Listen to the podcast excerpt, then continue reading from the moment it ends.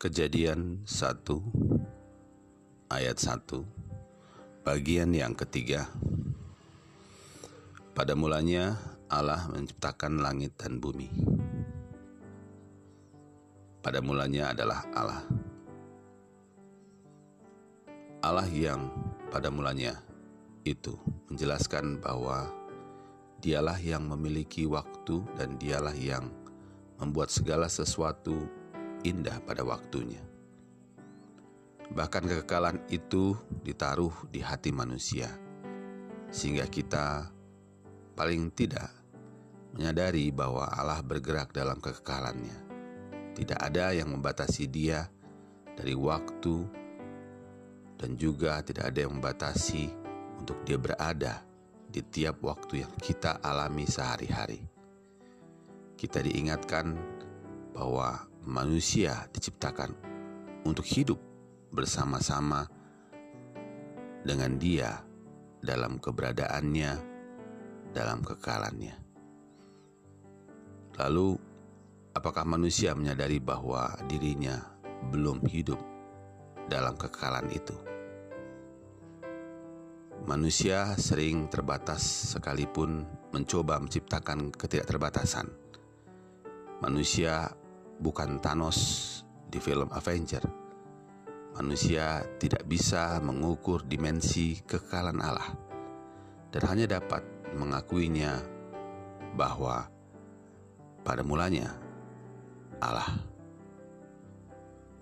Kita belajar bahwa kitalah manusia yang diciptakan untuk dapat berkomunikasi dalam kekalan itu. Tidak ada ciptaan lain yang bisa. Itu sebabnya Yohanes 1 ayat 1 berkata, pada mulanya adalah firman. Firman itu bersama-sama dengan Allah. Artinya, ia bukan saja menciptakan, namun juga mau berkomunikasi dengan kita. Kristus hadir untuk menjembatani komunikasi dan relasi yang sudah terputus itu.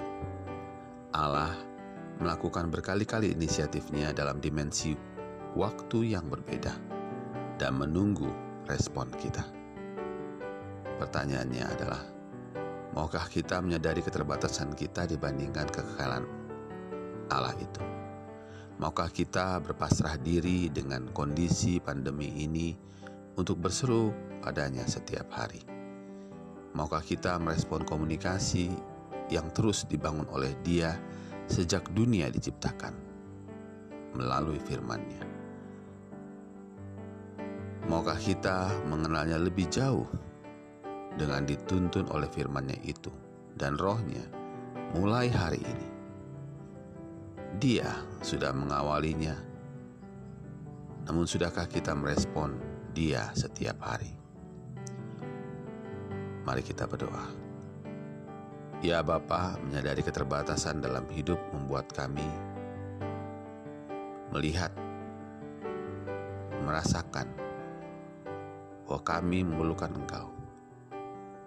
Ketika rasa takut dan khawatir yang kami alami tiap-tiap hari tidak kunjung reda, maka ajar kami untuk berkomunikasi denganmu Ajar kami melewati kebuntuan dalam berbagai hal, karena Engkau sejak mulanya memiliki waktu dan kekekalan yang Kau anugerahkan kepada kami.